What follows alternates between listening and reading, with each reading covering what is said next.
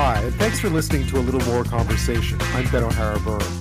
Tonight we meet an Edmonton mom patrolling the streets of her city, offering help and life-saving aid to illicit drug users, inspired by a vow to always be there for her own son. We look at the huge impact the six-year-old Edmonton Oilers superfan Ben Stelter had on the hockey team he loved and the city he called home.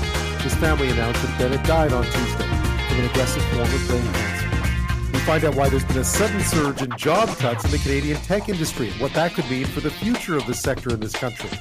But first, a shortage of nurses is helping drive a widespread crisis in the Canadian healthcare system. What can be done to try to fix it? We hear some solutions.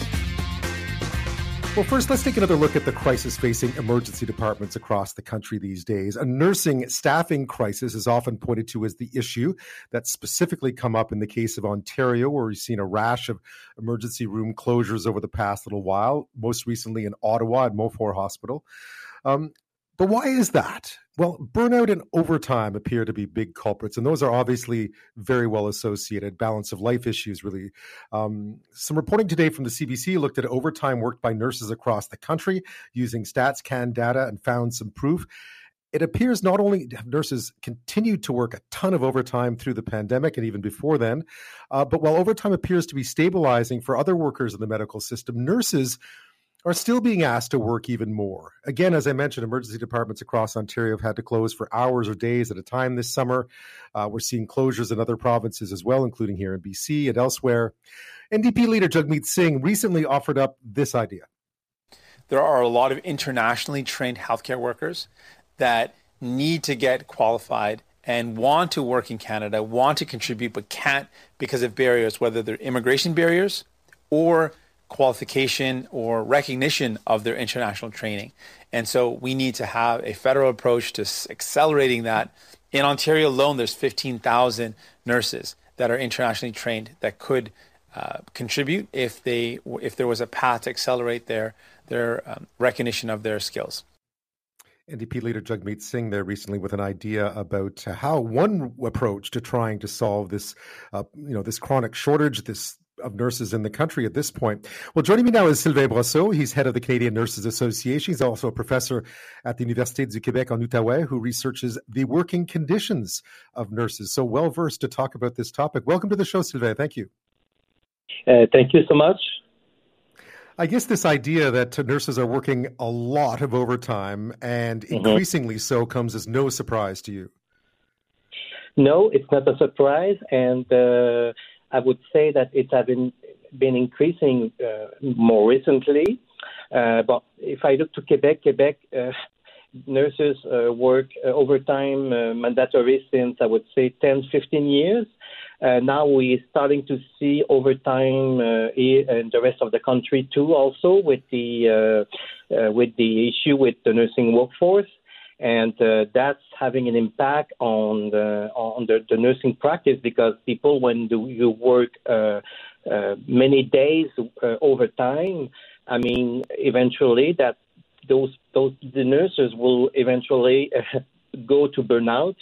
They will eventually be tired because I mean you cannot just be you know working like that you know each day and uh, that also uh, there is a risk of error and um, who will we who will be sue for that? It's going to be nurses, and I mean it's and and there is a risk for their license, and um, that's why we we must reverse that, and we must uh, put, uh, as I said to other media, we need to uh, have concrete action to resolve this. I mean, it's not sustainable, and uh, people will get tired, and what they will do, they will decide to leave and I mean, it doesn't make sense. Yeah, I guess the one power you have if you're being forced to work overtime is to walk away, right? I understand, mm-hmm. I mean, mm-hmm. Quebec mandatory, but other places too, a lot of nurses complaining about the fact that overtime is now built into the mm-hmm. scheduling process. Again, overtime is not is not something that's that's done in an emergency, it's all the time. Yes. And uh, we have seen, I know um, overtime uh, right now varies, will vary by region. Like, for instance, average weekly overtime hours increase in Quebec and also in Ontario, but according to some data that we got in September 20 uh, regarding overtime, it's not not all the same in the rest of Canada. There is differences.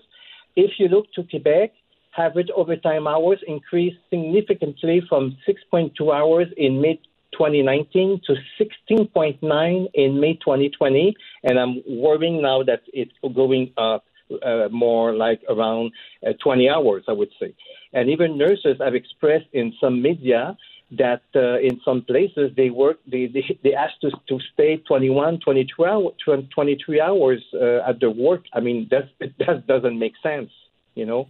And uh, and there is a, a there is a risk that can lead to any kind of mistakes and we know that studies have clearly showed that longer shifts for hospital nurses lead to an increase in error, burnout, and patient also dissatisfaction. You know, Sylvain, I'll remember back to the late 90s, early 2000s. I was working as a reporter in Montreal uh, and elsewhere mm-hmm. in Quebec. You know, there were lots of labor issues with nurses. Nurses were really pushing back for mm-hmm. better working conditions to be respected. That was 20 years ago, more than 20 years ago. It feels like mm-hmm. this entire issue has just been pushed down the road, and here we are in a, in a crisis situation. And now the solutions are more difficult than ever. Yes, and that's going to take a lot of. Um, collaboration, cooperation between governments, between the federal and the territorial and, and, provincial government that I invite them. And I know they are working in some actions, okay? I don't say that they they're not working in some action, but they need to go quicker, quicker. It has to, we must, um, you know, we are too late for Band-Aid or quick fix solution. It's time for med long-term nursing solution and all levels of government must work together to develop a comprehensive action plan that will address quickly many different aspects of the nursing and health workforce crisis with nurses. And, and this is important, and that's why we call for uh, action now. I want to talk about what the possible solutions are because I know there are a lot of things on the table. The one other thing that's that struck me recently too is that a lot of nurses out there already are heading towards retirement age. They're my age. They're in their 50s, you know, their early mm-hmm. 50s or, or older. And therein is another problem. You have an aging workforce and one that where mm-hmm. you're seeing quite a bit of attrition because of the working conditions. So you have a double whammy. Yes, and uh, the later nurse uh, and, you know, I, I, have many solutions, and um, the solution that we've proposed, it's kind. You know, I always talk about we need to invest in nursing. Investing in nursing means, first of all, it's important that we have better data collection on nursing workforce planning. I mean, if you don't have across the country an agency um, like you will see in Australia in, in or New Zealand having a better data collection will be useful for provinces and territories that to make sure that we know where people are working on. I mean, and knowing how many students will hand, how many novice nurses that we have, the one into practice, the one working in hospital, uh, the one who will retire soon, etc., etc. Having better working condition, I would even say safer working condition and adequate mental health care for nurses to prevent burnout. Not, you know, we, we when a nurse is starting to feel uncomfortable psychologically, but we, it's important that we give them support for mental health. This is important to make sure that they don't go to burnout. You know, retention strategy to keep current and new nurses in the workforce. Optimizing the scope of nursing practice. This is so essential to make sure that we have the right professional at the right place for the right patient at the right moment. This is one another solution. Optimizing the workload by including strategies related to skill mix, you know, between uh, licensed practical nurse and nurses, make sure that we have the right professional, and also safer staffing ratio. And also, I would add increasing administrative and cleaning staff to unlock more time for care to make sure that the nurses are doing what they're supposed to do. We also uh, Sylvain, I'll ask you. I'll ask you more about these solutions in just a second. We'll take a quick break. I'm speaking with Sylvain Brousseau. He's the head of the Canadian Nurses Association, and a professor at the Université du Québec en Outaouais, who researches the working conditions of nurses. We're talking about the working conditions of nurses and how uh, dissatisfaction with work and and burnout and overtime is leading to a nursing shortage that's causing a crisis in our emergency rooms across the country. And we'll get to some more of Sylvain's solutions right after this. Stick around. Sylvain Brousseau is with us this half hour. He's head of the Canadian Nurses Association. We're talking about the crisis faces, facing nursing in this country right now and just what can be done about it. We're learning that people are working a lot of overtime, people are burning out. There's a lack of mm. nurses now. It's causing a crisis in many parts of the country and solutions as sylvain pointed out there are no band-aid solutions but you know we talk about uh, trying to accredit more nurses from around the world who are here already is that a solution mm-hmm. sylvain is that something that could work in the short term yeah yes, could be a solution that we must, uh, and I think someone just said that before me, um, accelerate all the uh, evaluation uh, process to make sure that we, because we do have, uh, I think it's around 26,000 across the country um, who are waiting, international educator nurses who are waiting to be. Um, to, to get the response uh, to see if they um, if they can practice here as a registered nurse or as a licensed licensed practical nurse because we also have the licensed practical nurse, and uh, that would be also one of the solution, but it's one of the solution. And I would also add that, uh, and you talked earlier about our late career nurses. Why don't we provide uh, the, the you know, most of the nurse experts have retired earlier, and you know, earlier than they were supposed because of the working condition, because the, the workplace environment it's not uh, as good as it was before. Why don't we provide uh, them a retention bonus for late career nurses to support our new grads who arrive in the healthcare system? You know, such as a clinical mentorship program for all nurses. Uh, and we could also, um, for uh, our student, uh, increase seats in the nursing school or faculty. Because I must say, despite despite the fact that it's we are going in a difficult time right now, the nursing profession it's a wonderful uh, profession, and I'm a nurse since 1993. And if you ask me if I will start again, I would say yes because it's it's a it's a wonderful profession with many diversity diversity area of practice uh, in nursing management, in direct care nurse, in primary care, etc., etc., in rural and remote region, and in even in those areas, in remote and uh, rural region, we could even offer uh, like to the student loan forgiveness for those who would like to work in rural and remote region. And there is so many uh, solutions that we can put in place. And I have to also add one thing that I didn't I didn't talk about. It's all mm-hmm. revisiting our model of care. This is something you know we have a problem with retention, but I think that we must review and revisit our model of care across the country. What does that mean, Sylvain? How, how, would you how would you do that? I don't have much time, but I know that's a, an elaborate subject. But what do you mean by revisiting the model of care? Uh, I mean, do we have, as I said earlier, the right patients put at the right place at the right moment? Right.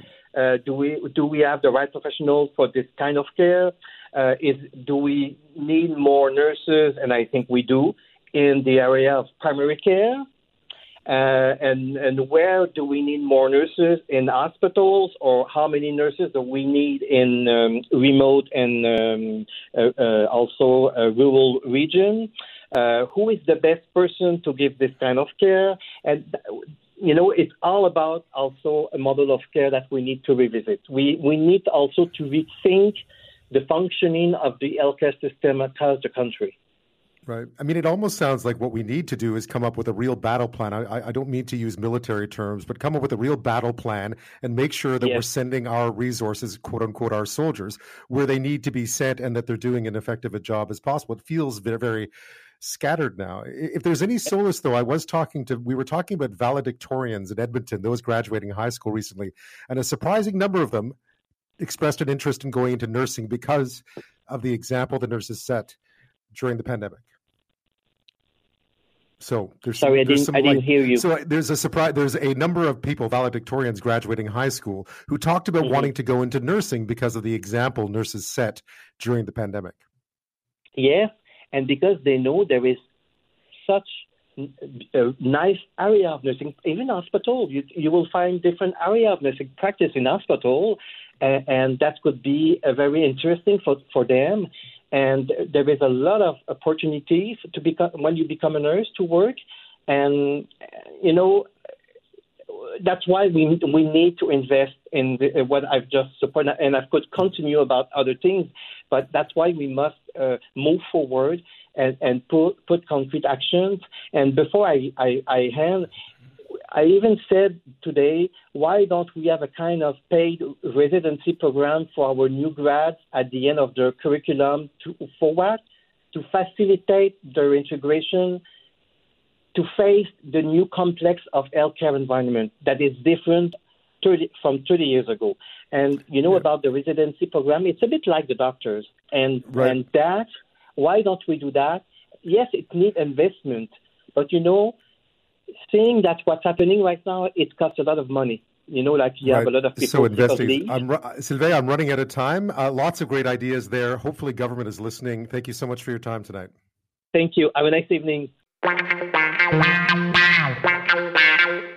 We've talked a lot about the opioid crisis on this show uh, over the past eight, nine months. Thousands of deaths, of course, a tragic story that has now been unfolding in this country for years. We've talked and talked and talked about the many, way, many ways to try to tackle the opioid and overdose crisis in this country. More money, safe supply, supervised consumption, decriminalization, all ideas that should, are, and will be explored. But there are other ways, too, more direct ways to make an immediate difference. And sometimes that involves seeking out those who are vulnerable, the most vulnerable, those in trouble, and helping. Angie Staines leads a group of volunteers that patrols the streets in Edmonton. They hand out snacks, water, and clean needles. They also carry oxygen and naloxone, a drug that reverses overdoses, meaning they quite literally and do save lives. They're called the 4B Harm Reduction Society, and the name will provide a hint of what inspired the work in the first place. And Angie Staines, founder of the 4B Harm Reduction Society, joins me now. Thank you so much for your time tonight. Thanks for having me. So tell me a bit about about where this all started. I know that you have a, a nursing training, um, but when did you start? Just, when did you decide to start patrolling the streets of of your town and, and looking to help? Um, it was just over a year ago when the heat wave hit uh, Edmonton, uh, it was really warm, and and I went out and was handing out water um, just because I I couldn't see I couldn't imagine what it was like for for this community to not have access to just things we take for granted. Um, so so it's been just over a year now that I've been doing this. And tell me about the the 4B uh, because I, I, gather there's there's a story behind the name. Yeah, so 4B, um, B is my son. Um, he is a substance user. He's been using for over 10 years now. Um, he was in East Hastings uh, for a while, and and he is now back in the Edmonton area. Um, and just witnessing the the struggles he went through and the stories he would tell me and and just seeing some of the the challenges he had to face um that's why I do it it's it's always for for him so I try and remember that people out here these are everybody's sons and daughters and mothers and fathers and I I just try and respect that and and keep him in my heart and and many others as I walk with my team. So, what is an average night? I mean, I guess there's there's every night must be a little bit different, but what does it usually look like when you head out, and and what are you looking for? And I guess you talk to people, and but what is yeah. it? What does a night look like for your team? So we we are are very mobile. We just carry what we can carry on our backs. So we all have backpacks and uh, medical bags, uh, and we just head out on foot, and we try and go into the places where where people aren't where people are kind of hiding their their substance use and and and that's where a lot of the times we'll find them experiencing experiencing a drug poisoning. So the alleys and stairways, um, LRTs, uh, we just try and watch kind of the patterns of of where the poisonings are happening, and and really it's just you know we hand out safer use supplies, like you said. Uh, we have snacks and, and water usually, uh, naloxone kits. Um, we also have, um, uh, uh, you know, we have medical supplies to just help people. But it's also about having conversations with people and, and just hearing the stories and, and, and understanding the reality and, and just hearing them because um, I don't think they feel very heard.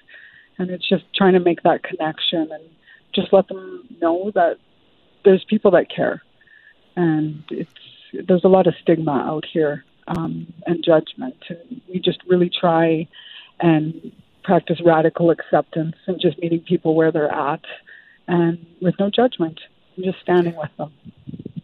I would imagine that on a given day, you might be the nicest conversation some have. Yeah, and sometimes it's just a hug or a smile, and you know, over the past year, I've been able to um, really, uh, you know, build some relationships so people recognize us and they they look out for us. And yeah, it's it's it can be a really positive experience too. It it, it does fill your cup as well. I mean, we keep seeing. Um, I mean, I'm in Victoria, so there's problems here. You know, obviously, mm-hmm. BC declared an opioid crisis many years ago now. You know, think back in 2015, so it's been a long time. Uh, yeah. Things don't seem to be getting much better. What are you seeing on the streets of Edmonton? Is it getting worse? Oh, it's absolutely getting worse. Uh, there's there's a noticeable number more people out here. Uh, the the sub- drug supply is constantly evolving and more potent and uh, more dangerous. We're seeing harder to reverse poisonings. We're, you know, it's it's it's not a it's not a great place to be, and it's not getting any better.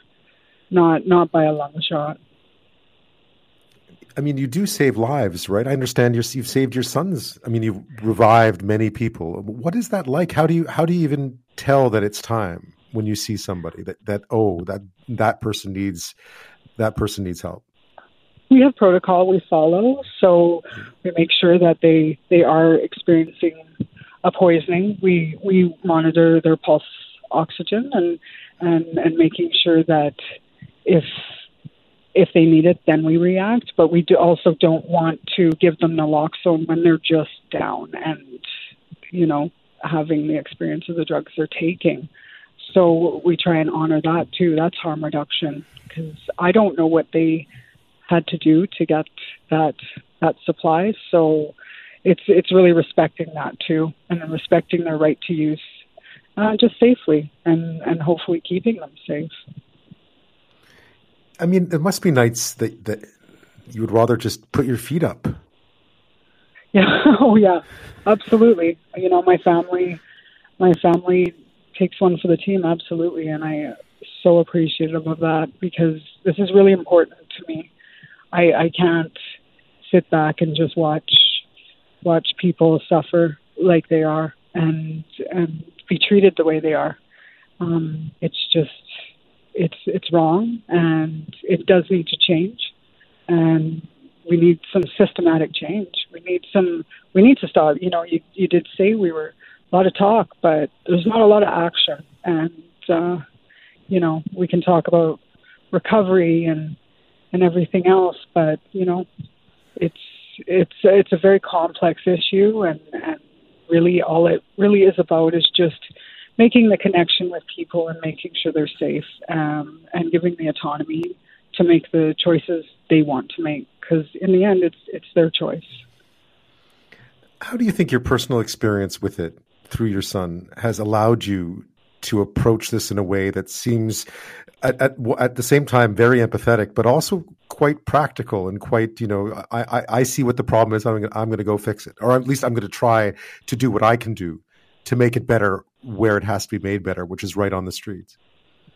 Yeah, I mean, uh, my son once told me he was tired of people um, crossing the street when they saw him coming, that that hurt him. And that made me really sad. And that was one of the things that pushed me to do what I do. Um, just reducing that stigma, that, that stigma is at the root of everything. And, and watching my son experiencing that stigma as a substance user has is is really heartbreaking because he's my son and I love him and uh, you know he has his struggles um, but he's also fighting a system that isn't really helping. And uh, so really just trying to honor honors people and and the choices they make and just making sure people are safe. Like that really to me is what it's about. And just and bringing some dignity where there isn't a lot of dignity right now. Um but yeah, yeah he, he drives everything i do and that's why it's 4b yeah the i mean what would you say to parents? I mean, as you pointed out, every single one, every single person you deal with has probably has a mother or father somewhere, right? What do you yeah. tell them about about accepting the struggles? Because I know just from having read about about about your experiences that this can't have been easy. This has always been a struggle, right? Yeah, um, no, and a child, yeah. yeah, I didn't. It's not something I just came into. I, I had to learn. I had to to to understand. I, I didn't understand harm reduction when this first, uh, you know, everything first started. I was told, you know, he needed the 12 steps, and so I thought I was listening to experts. But then I realized that that wasn't helping. That that's not what he needed, um, you know. And so really, for me, it's it's a way I have a relationship with my son, and it's it's respecting him and loving him unconditionally which you know I know it's hard for parents to watch their kids. It's not easy. There's days where it is absolutely devastating. It it is a living nightmare. You know, reversing your own child's overdose is is hard to explain, and you're not. Uh, it's nothing you can prepare for, but you know, also I've giving him I know he will turn to me when he he is ready, or if he chooses so. I I'm his safe space, and having that relationship is important. Um, if and I and it's important for both of us, and we still and I'm able to have somewhat of a relationship with him, and and I I just need to be the unconditional love that he needs right now. He's you know he's not well, and and he's got enough on his plate so mm-hmm. I'm not going to sit and judge. And in the in the process, you've also saved the sons and daughters of other parents, uh, which is, yes, yeah. you know, in of itself remarkable. Um, I'm speaking with Angie Stain. She's founder of the 4B Reduction Harm Reduction Society. Uh, she and a team walk, patrol the streets, essentially walk around on the streets of Edmonton uh, most nights, helping people uh, who are experiencing uh, either just anybody who illicit drug users, but also those who are experiencing uh, toxic drug overdoses and so on. And just talking about uh, the inspiration to be there, her son Brandon. And when we talk, come back, we'll talk a bit more about just what I mean. You're right down seeing this uh, every day. What needs to be done? What could we possibly do? to try to start to solve this because it feels like we've been talking about it for seven years. Lots of people have lots of good intentions, but it feels like nothing is quite working. We can't keep up with the supply or we can't keep up with what's on the streets amongst other problems. We'll talk about that after this. We're speaking with Angie Staines. She's founder of the 4B Harm Reduction Society. They're a group of volunteers who uh, walks the streets of Edmonton at night, helping people out, helping people uh, using illicit drugs out, also saving lives as well, which is part of uh, the work, unfortunately, these days, if you walk those streets. Uh, Angie said earlier that really it's gotten worse, and, and, and that's not encouraging, is it? I mean, we felt like seven years into this crisis, maybe we could see some light at the end of the tunnel, but it doesn't feel that way. I mean, you, you have such a unique perspective of how this is unfolding. What needs to be done? What can be done, even in the short term, to try to at least make some progress? Well, you know, it's definitely a loaded question. Um, mm-hmm. I would say we need to get a handle on the drug supply. We need a regulated supply to stop what's going on and and how these drugs are changing and getting more potent. We need to we need to decriminalize and get these people out of the cycle that they're in. We need we need mental health supports, and we need you know we need things like detox on demand. Um, there's no I'm not against recovery at all. I think harm reduction and recovery can can be in the same room together, but we have to stop putting our expectations on these people um, of of what what they should be doing and and let them lead that. But the, the services need to be there, and and long wait lists and and a poison supply is, you know, it's not helping. Um, but we we really do need a lot more help. But decriminalizing and and getting a regulated supply would be my first my first thing because we need to stop people from dying. We need to stop talking about it. We're always, you know, we've been talking about this for seven, many years, and uh, we we got to stop the talking, and we've got we've got to see some real action because people are losing their lives, and and I'm personally tired of watching people die. I'm I'm I'm tired of watching my child suffer. Um, you know, it's when there has been opportunities that when he's felt like he needed help, the help was not there. Uh, so it's, you know, um, we really do need to make a lot of changes. We really do, but we have to stop the people dying first. That that would be my number one thing do you get the sense that, that a lot of there's just a lot of ignorance about what exactly is going on, just how potent yeah. and how addictive these drugs are, just how devastating they are, that people yeah. don't understand that it's not like it was 20 years ago or 15 years ago? Oh no, it's it's not like it was even when I was in high school in the 90s. Like this isn't just an inner city problem. You know, you you can't experiment like you used to um there's a it's in everything fentanyl uh, is in a lot of drugs, a lot of counterfeit drugs.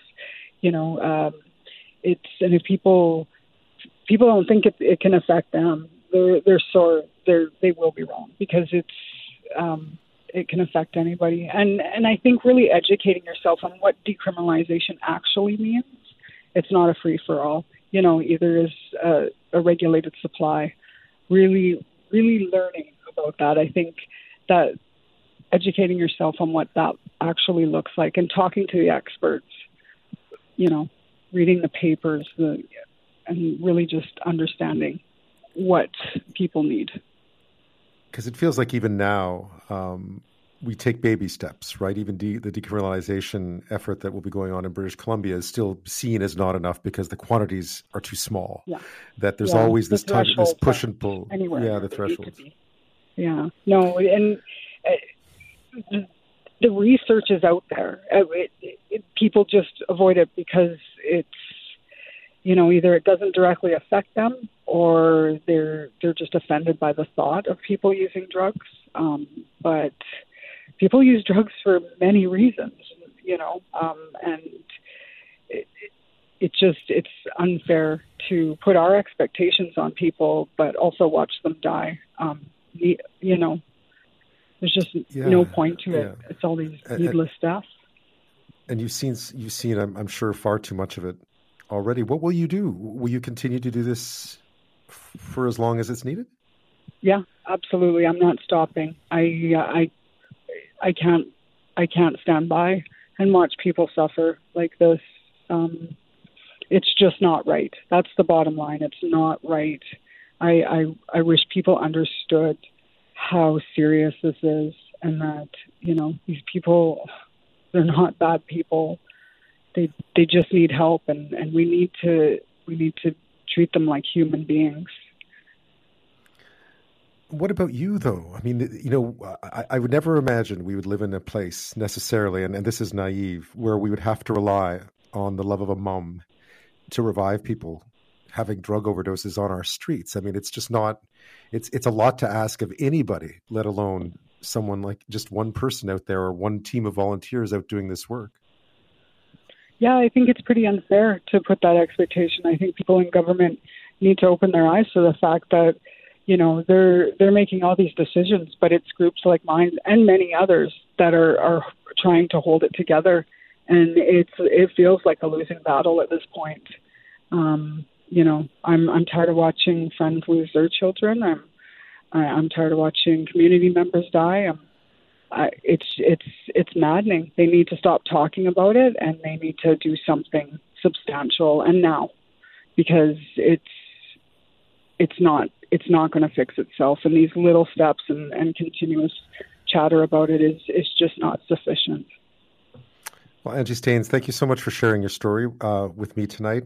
Um, good luck with the work. I can't imagine just the sheer weight of what it is that you encounter each and every night, but someone has to do it. So I'm Thanks for having me on. You're very welcome. Have a great night. You too. Bye. You know, sometimes sports and those who cheer for a team means so much more than the game and the team.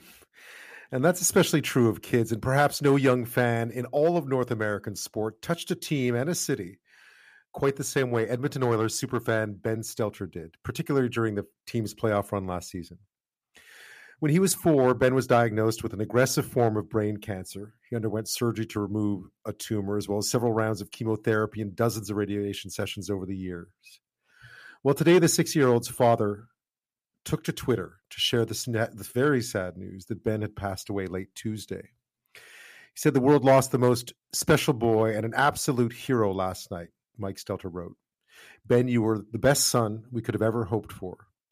And you were my best bud ever. Your sisters were so lucky to have you as such a sweet brother. You fought so long and so hard and beat so many odds. Well, Ben was a fixture at Rogers Place, becoming part of the team and a friend to the players, in particular his hero, Connor McDavid. Ben even had featured on an upper deck hockey card alongside his idol. Here he is taken to the ice at Rogers Place this past spring as the flag skater in the dressing room after a big win, a big Oilers win, and being interviewed with Oiler Zach Hyman. We had a very special Scotia skater join us, five year old Ben Stelter. Ben was diagnosed with a brain tumor one year ago and underwent four rounds of chemotherapy and 30 sessions of radiation treatment to remove it. In December, the tumor returned, and he's about to undergo another round of radiation sessions next week as his battle against cancer continues. He's one of the biggest Oilers fans there is, so fans, please show your support for Ben Stelter. All the win could work, but sometimes there's things that happen in life that are bigger than sports. Ben, you're true inspiration. Here you go, buddy. Hey, Ben. How are you? Good. What did you think of the game today? Really good. How did you think Zach Hyman played today? Good. I think he played pretty good. Thanks, Ben. ben, who's your favorite Oiler? McDavid and Draisaitl. Keep shining your name out there. Did you see the right? You see all the fans on the other side? All the fans. Wow. Look at that. They're all cheering for you.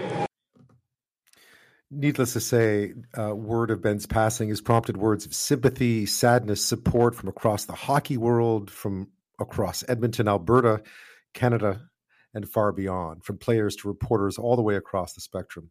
The Oilers released a video on social media tonight with Connor McDavid speaking about Ben. Obviously, Ben is uh, as big an Oiler fan as you're going to see. You know, it's a, an absolutely tragic situation, and you know, it's something that uh, you can't really wrap your head around. Um, you know, but he's such a such a good little guy, and um, such a big heart, and, and he's just such a, you know so sweet.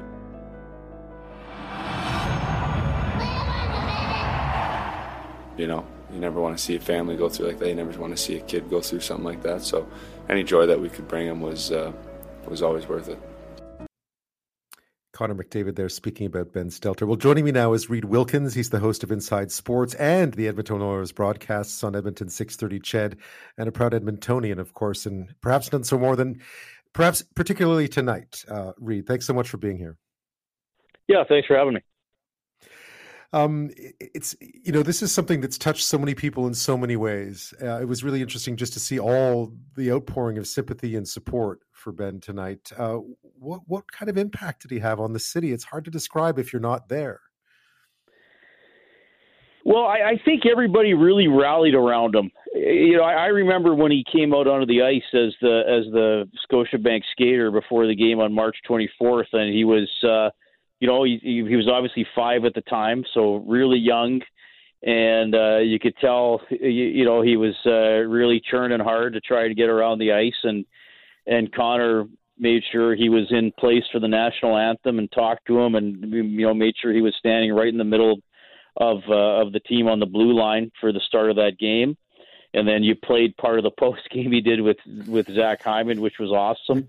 And then he sort of became uh, a, a fixture. If if he and his family were at one of the home games, he was always flashed up during the national anthem and got a huge cheer. Um, in the Oilers, uh, one of their pregame presentation videos during the playoffs, there was a shot of him looking at the camera going, Play La Bamba, baby, which is the victory song the Oilers play after they win a game. And, and I think everybody just sort of latched onto him and, and saw how, you know, led by Connor McDavid, the Oilers as an organization really did everything they could to make him feel like he was, you know, almost a part of the team, basically. And and the, a lot of players talked about the impact he had and, and how he made them, uh, you know, feel good and, and how his energy helped them, um, you know, as much as he was making, as much as the players were making Ben happy, I, I think the, that he really had a huge impact on the players and the coaches as well. And I think you also look at this, Ben, in the in the context of it's been a little under two years since Joey Moss passed away who right. was you know a, a, fixture with both the Oilers and the Double E for you know about 30 years before uh, he passed away. So I you know I I, I think that there is a, a, precedent there with the Oilers organization and also the fan base. Um, you know, saying like, "Hey, yes, Connor McDavid's a hero, Leon Draisaitl's a hero, but there are other people who can be heroes and who can carry a lot of energy and through their support and their passion for the team and community, they can be leaders and they can be legends as well. I guess La Bamba was Joey Moss's favorite song too. That's where this this came from, did it not? That's true. That's why the Oilers yeah. adopted La Bamba as their victory song for this year to honor yeah. Joey. Yeah, so it all yeah. kind of ties together. Yeah. Um, I was also impressed to see just, I mean, not just the Oilers, not just the Oilers team, not just Edmontonians, but just the outpouring of sympathy and support and from from from right across the league. I mean, the Calgary Flames sent out a note. Uh, the Colorado Avalanche did. I mean, he uh, obviously the story touched a lot of the hockey world as well. Well, the National Hockey League itself sent out a statement. I mean, think about that. You know, like that's that's that's pretty significant. I I I think he. I, I mean, the the story is obviously, as Connor said in that clip, that you know it's it's it's tragic and it's it's hard to wrap your head around but he was just like Ben was just so easy to like, and and that's what I relate to. The, you know, for right from that first game, it was like you got to know more about this kid. Like, what's what's the story? What's the family story? Like, how you know is he coming to more games? Like, just I think the media and the fans just wanted to know right away. And I, I know for my personal experience, I, I got to meet Ben Stelter once, and it was the day you mentioned the upper deck hockey card. So there was. Uh, right sort of an unveiling for that. He did something sort of privately with McDavid, and then the Oilers, you know, said, okay, like if people want to talk to him, come down, but you know, you got to respect obviously what the family wants. And I, I talked to Mike Stelter, the dad, and I said, you know, like I, I'd love to grab him to run something on my show. I like, you know, but I kind of would like to do it one on one on one, not in a in a scrum. Like I didn't know what was going to be set up for sure. And he said, "Yeah, like no, no, we'll you can talk to him. You know, he gets tired. This is a this is a long day for him, just doing this and everything. So, you know, it might not be very long." I said, "No, no, I'll ask him a few questions." And and Ben, the, the interesting thing for me was, um, you know, pe- people often ask me, you know, do you get nervous? Do you get nervous when you host your show? Do you get nervous if you interview Connor McDavid or Wayne Gretzky? Well, no, I don't. I always say like I've been doing this over 20 years. I'm used to having a microphone in front of me. I talk to all kinds of people. I just treat everybody like a like a person. Like I always say, if I feel nervous, then that's my fault. I'm probably not prepared, and I never really feel nervous. I felt nervous leading up to interviewing Ben Stelter. I really did, and I it wasn't that I was unprepared, but I felt like you cannot screw this up. Like this yep. this guy's important. Like you can't you can't stumble, you can't ask a stupid question, and, and, and of course you only got a certain amount of time. There's not going to be a redo, but I felt nervous because he was important, and it was important that I was going to have a little chat with him, and that was going to get out to my audience. Yeah, and, and, and you know, as you know, interviewing children is tough, and you know, all the time. It's always, uh, what did he say? What did he tell you? Uh, he told me what did I say? Well, I played it on my show. You could probably find it in my show file if you want it. I will. yeah, absolutely. I'll have to go it, look. It's it's it's less than a minute long. Um, uh, I asked him uh, what it was like coming to the games. I asked him what the hockey card was like. I asked him who his favorite player was, and he always identified McDavid and Draisaitl. He always said both. That's right. He, he, he, you know, and I said, "What's it like coming to the games?" And he just said, "It's it's neat." You know, he he was a man of few words, but he had that uh, that uh, trademark giggle that everybody loved along the way. Yeah. So it was it was a really memorable, quick chat. Yeah, and and the lucky chain and the lucky socks and the Mickey Mouse doll. I think what was so I mean, from someone who wasn't in Edmonton for it, I think what was so inspiring about it is that it was a reminder of what it's like um, to be that age and love hockey. Well, and, and you you mentioned the other teams and the Calgary Flames and, and Matthew Tkachuk, who obviously, right. um, you know, I, I'm comfortable saying one of the most hated players from opposing team, probably in the history of the Oilers franchise. Even though now he's no longer with Calgary, you know, he put out a video during the season wishing Ben the best, and I and I truly believe that this really shows the the power of sports because uh, Uh, you know of course it's when you get to the high level of pros you know it's it's win or or you get criticized or get fired or get traded. And yes there's a lot of money involved. And yes these these big teams are corporations. But I still think at its core and, and when it's doing things the right way sports are, are places for people to belong and, and places to feel part of a team and places to feel uh, inspired and to learn how to be a teammate and to create memories. And I think that's what Ben did. First of all, he got to, like I said, he kind of the Oilers did their best to make him feel like he was he was one of the guys.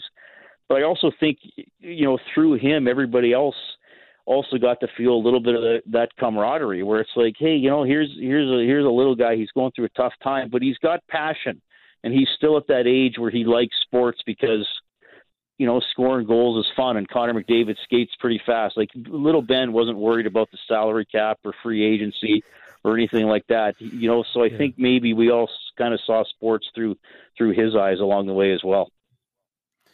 And you know, you were talking about Joey Moss earlier about Ben. I was reading an article uh, a little earlier tonight just about about the inclusiveness of the Edmonton Oilers and and and, and what a what a kind of nice reflection it is of the organization in general. Well, I, I think that the Oilers have done a good job with that. I mean, certainly Joey's story is is well documented with uh, you know Wayne Gretzky being a, a big part of bringing him aboard. Um, you, you know, a, a, a fan named uh, Ashif Mawji, who I had on my show tonight, helped uh, a couple of years ago sort of set up the relationship between between McDavid and, and Ben Stelter and the Stelter family that that obviously continued and was was pretty strong.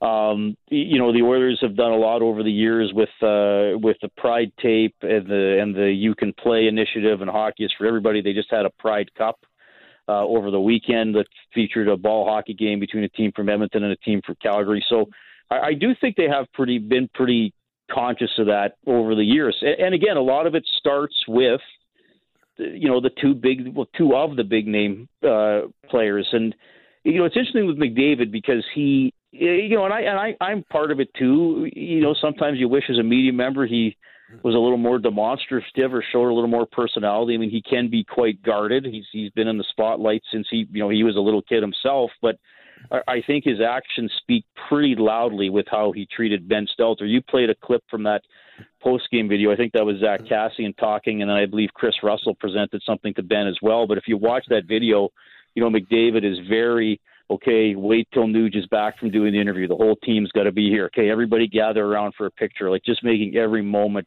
making sure every moment was perfect for Ben. A last thought, Reid, tonight, just for Edmonton and and uh, and the Oilers and Ben Stelter. Well, I think tomorrow will be emotional because uh, McDavid and Zach Hyman and Jay Woodcroft are going to speak at uh, at ten thirty tomorrow morning. So um, I think that'll be uh, be quite emotional. Um, I mean, maybe that's it. Could be the most emotional, perhaps we've ever seen Connor McDavid. And uh, Zach Hyman is very well spoken. Uh, you know, an interesting situation for him. Him and his wife just welcomed their their second child a few days ago, and uh, and now he has to speak to to, to losing Ben. So I, I think it's going to be um, I, yeah, I, I think it'll be touching to hear what those men have to say tomorrow. Reid Wilkins, thanks so much for your time. I really appreciate it. Okay, thanks for having me. Well, this week has already brought some more bad news in the tech sector, at least if you're employed at a company called Hootsuite in Vancouver. They're a big company, uh, one of the beacons of Canada's tech crop in many ways, laying off 30% of its staff. Just the latest company to announce job cuts recently, following others such as Shopify, something we spoke about on the show not that long ago. Rapid growth, or at least rapid hiring because of rapid growth, seems to be the root of the problem here.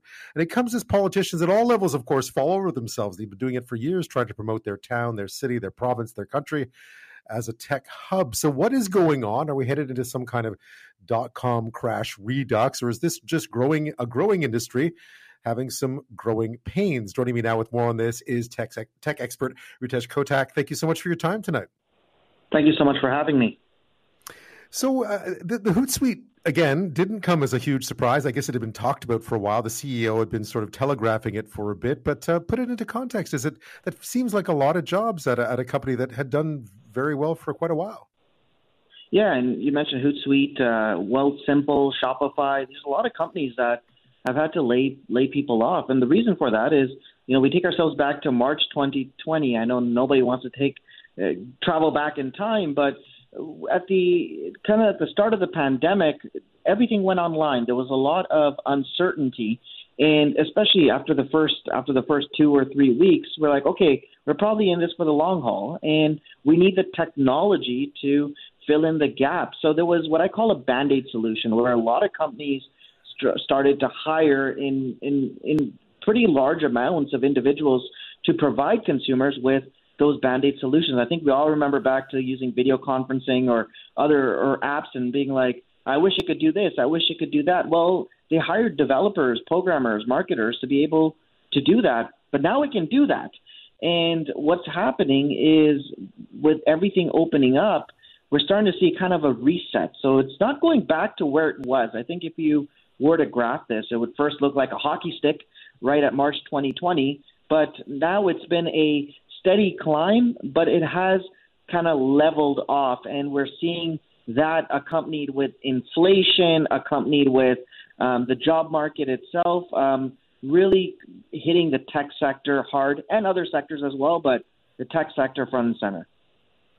Yeah, there does seem to be a bit of a pattern here, though, and I think this is what we were talking about a few weeks ago when we were talking about Shopify. Was that they're not letting go of their engineers because those are hard to find. Those are very hard to find in this uh, job market. But they are really cutting back on some of the marketing, some of the customer service stuff, like those jobs that that really were put in place. I would imagine to fuel growth as opposed to fuel development or to fuel innovation. Yeah, and and and it, I guess it depends on which company you talk to because uh, the some some of the statistics are are showing that it's actually those are the jobs that are that are being cut. Um, but on the flip side, is we're also seeing developer positions being cut as well. I always looked at like what is the core function of the uh, of that company? Is it um, to generate sales? Are they engineering based? Are they an engineering based company? What is their what is their strong suit? And I think what we're finding is is not just developers that are losing their jobs. It is the business development and salespeople um, as well. I know people that are in uh, marketing and business development with some of these companies that have been um, that have been laid off, not just engineers. And it gets you thinking, okay, well, did they overhire? Were they not able to meet that criteria? Clearly, the CEO Shopify put out a statement saying, you know, we kind of um, we essentially misjudged the market. We thought it was going to be a lot bigger um, than what it was, and it, and the growth was going to be sustained, but it wasn't. But it's not just one particular role; it's multiple roles, and that's what makes this very concerning. Yeah, I remember uh, Tobi Lütke. I think actually said something along the lines of "We got it wrong," which is which is uh, you know that this we thought this growth would be you know what we saw at the outset of the pandemic would be permanent and sustained, and, and it hasn't been.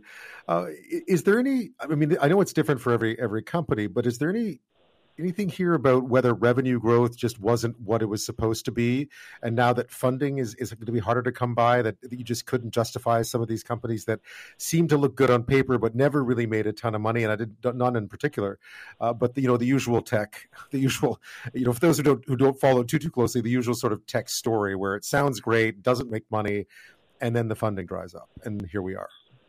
Yeah, and, and Canada itself, I think what we've what we've seen for the longest time, and this is one of the big criticism of the Canadian tech industry, is um, Canada's um, the U.S. is ten times the size, and there's other other markets as well. And what we've also seen is Canadian tech innovation and intellectual property that you end up getting it to a certain point, and then it actually ends up getting acquired by a bigger U.S. firm. Some of the uh, some of the Silicon Valley firms, um, in in in particular. So Canada is in a bit of a unique in a in a unique situation. But yeah, I think they kind of misjudged uh, just how long this and how great and how sustainable this growth was going to be, um, and made decisions thinking that the trajectory was going to be maintained when it clearly wasn't. What are you hearing from inside the tech industry itself? Because, of course, you know, over the last several years, uh, anybody that uh, I'm out in Victoria, there's a tech community here. Anybody that I knew who worked in tech was quite bullish about the future. Things looked good. There was lots of work to be had. There was lots of work on the other side of the border. You know, the the world was the oyster, so to speak. But um, is there any change in that? Do you think, or do, is, are people figuring this is just a bad patch and things will bounce back? Um, it's it's difficult to judge. I've I've had conversations where people have kind of told me two different things. On the on the one side is you know what is the future of what is the future of tech? Do we still have? Um, do I need to upgrade my skills? Is there something else that I'm that I'm missing? Um, and then other people are like, okay, this is this is going to pass. It is it is temporary. Um, I personally think that overall the tech sector is going to grow. I think that there is ample opportunity and even these individuals, you got to remember who actually joins these types of companies, especially startups. It's people that are very entrepreneurial in nature. Um, they have the skill sets, um, and they're they're full of energy. So when you start to have these types of uh, layoffs, uh, it, always makes me think that there's going to be even more innovation that might come out of it. In the short term, it hurts. It definitely does. But in the long term, um, are we going to see it bounce back? Are we going to see continuous growth? And are we going to see greater innovation coming out of these really motivated individuals? And I think the answer is yes. I think Canadian tech overall is strong. We're innovative. Um, and, you know, don't count us out just yet. I think that this is a rough patch, but we will get over it.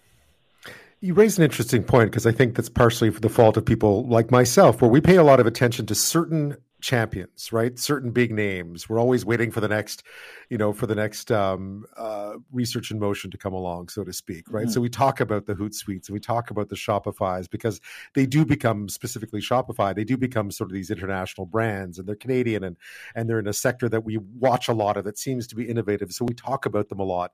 And when things go a, a little bit askew at those places, we tend to think that it exemplifies something that's going on right across the board.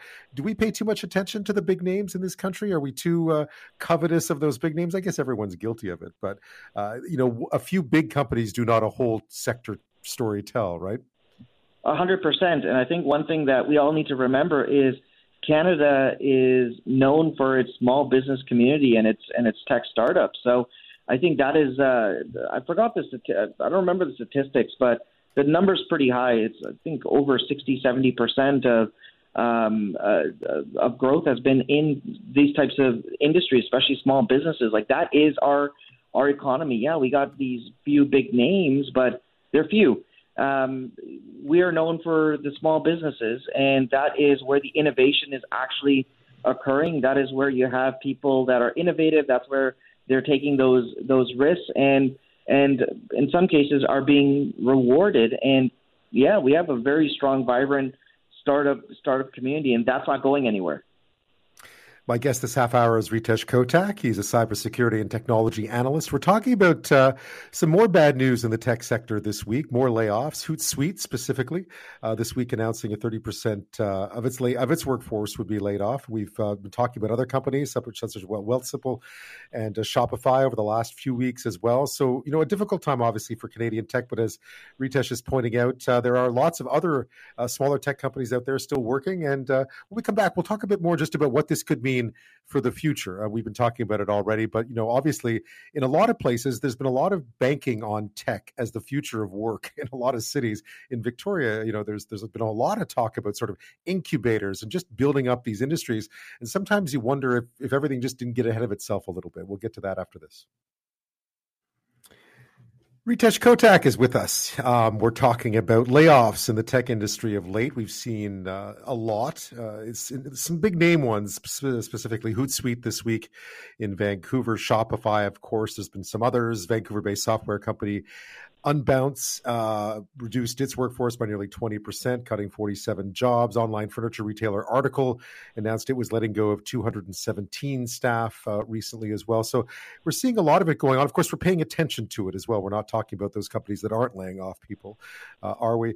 Uh, Ritesh, did it surprise you at all? I mean, coming out of sort of as as the as the high height of the pandemic seemed to wane, there was this idea that much like hybrid work, that that consumers would really adopt the best of online versus the best of what used to be if they could, but that there wouldn't be any sort of elastic band snapback with with um, with online retailing. There seems to have been a little bit of one though that it hasn't been quite. You know, people were happy to go back to sort of bricks and mortar a little bit more than we expected. I think. Yeah, I think that a lot of people thought that our entire lives were going to go online, which was which was wrong. But that was you know, those were the conversations that were happening. Like, this is the new future. Uh, future, work from home. You'll be able to purchase everything uh, online, and you know, bricks and mortar is is going to be a thing of the past. And I think that was kind of naive. And and I remember having this conversation and with with numerous individuals, and I said, well, the future, the the past was physical, and the current is virtual, but the future is hybrid, and we're going to have to figure out a way to uh, be really good in the physical world and also in the virtual world, and they're literally going to be coming together. We're going to live in this new hybrid convergent world, and that is where the investment has to go. And companies that did do that, um, I think they benefited. Um, but companies that kind of banked on no, no, no, everything's going to be everything is going to be virtual. They're now having to face reality and and are are dealing with a lot of pressure, and that pressure has led to layoffs.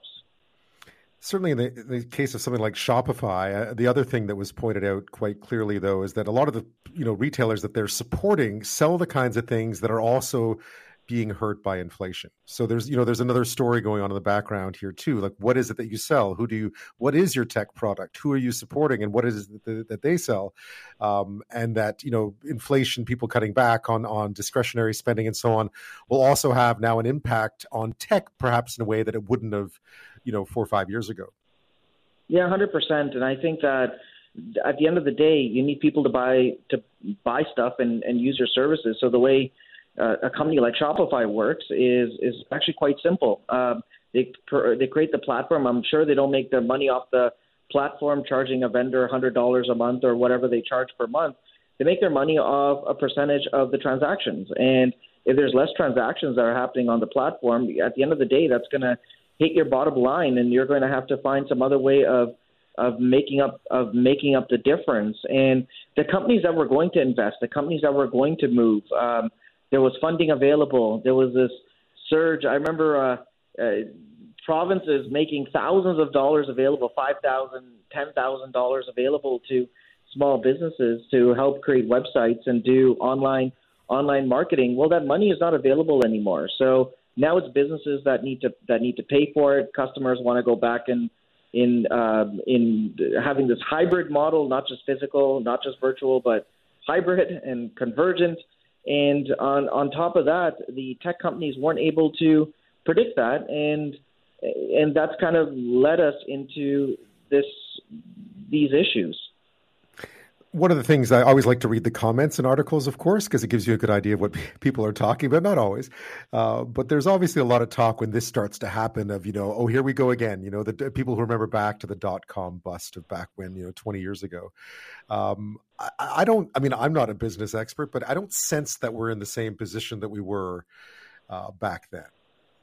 No, you're absolutely right. And and the thing to remember is, okay, so you have these tech, companies that are clearly in the news, and we're talking about we're talking about tech layoffs, but also the investment that's happening in other elements of the tech sector. We're seeing huge investment in uh, in, in uh, Internet of Things, which is related to manufacturing, clearly electric vehicles, um, education, uh, augmented reality, virtual reality is a great example. There's been there's talk around billions of dollars being invested in in extended reality and virtual reality. The you know the buzzword being the metaverse.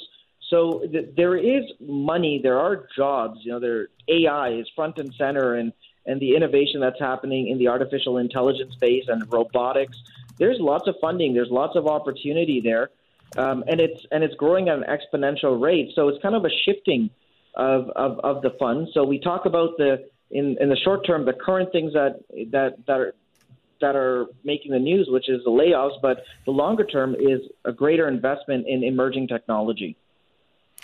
Ritesh Kotak, thank you so much for your time tonight. Always fascinating. Thank you so much for having me.